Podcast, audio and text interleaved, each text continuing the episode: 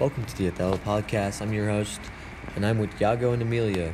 With these two people, I'll be talking to them and asking their questions regarding their experiences in the play Othello. Starting off with you, Iago. Iago, you managed to trick everyone into believing that you were honest Iago. What stuck out to me was that one scene where you tell Othello that Cassio was sleep talking about having sex with Desdemona. What's going on in your head during this scene? I told him what I thought. I didn't tell him anything that didn't make sense or ring true to him. See, so Iago's still going on about being honest, huh? Yes, I mean, that's just who I am. I manipulate people and just try to survive. Uh, going to you, Emilia, at the end of the scene, you go off. What snaps in you to become one of the only two characters to uh, actually talk back to Iago? After Othello tells me Cassio did top her, ask thy husband else, I realize that everything that has happened, the manipulation, the lying, is because of Iago. Othello helped me realize this by telling me, however, I ended up putting everything together and seeing that Iago was the evil villain causing this. Iago, you've been caught.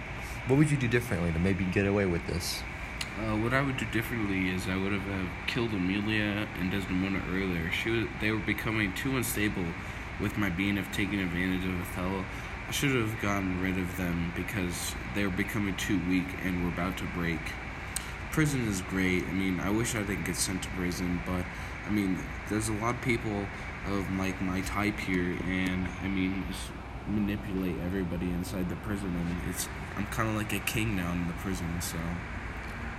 Same question for you, Emilia. Now that you know that Iago was actually the villain, what would you have done differently? I should have realized what he was doing sooner. He has never treated me great and has been sneaky, like the ch- handkerchief, and makes me steal it and says, Don't admit to knowing anything about it. I need it. And he has been aggressive. If I had known sooner, I would have outed him and his actions to everyone. I would never forgive his actions. To wrap things up, is there anything you two would want to say to one another? Please keep this keep this PG, please. Villainous whore. Emilia was getting too soft for me. I should have killed her before she got to Othello to change his mind. I understand why you killed me because I had your plans figured out and it wouldn't have gone the way you wanted, which it still didn't. And I knew what horror you had done and were going to continue to do. But I do not understand why you did what you did and why this was your plan. Othello had never betrayed you, and neither had Desdemona, but you ruined both of their lives and the lives of everyone else. That's it for this podcast. We'll catch you later.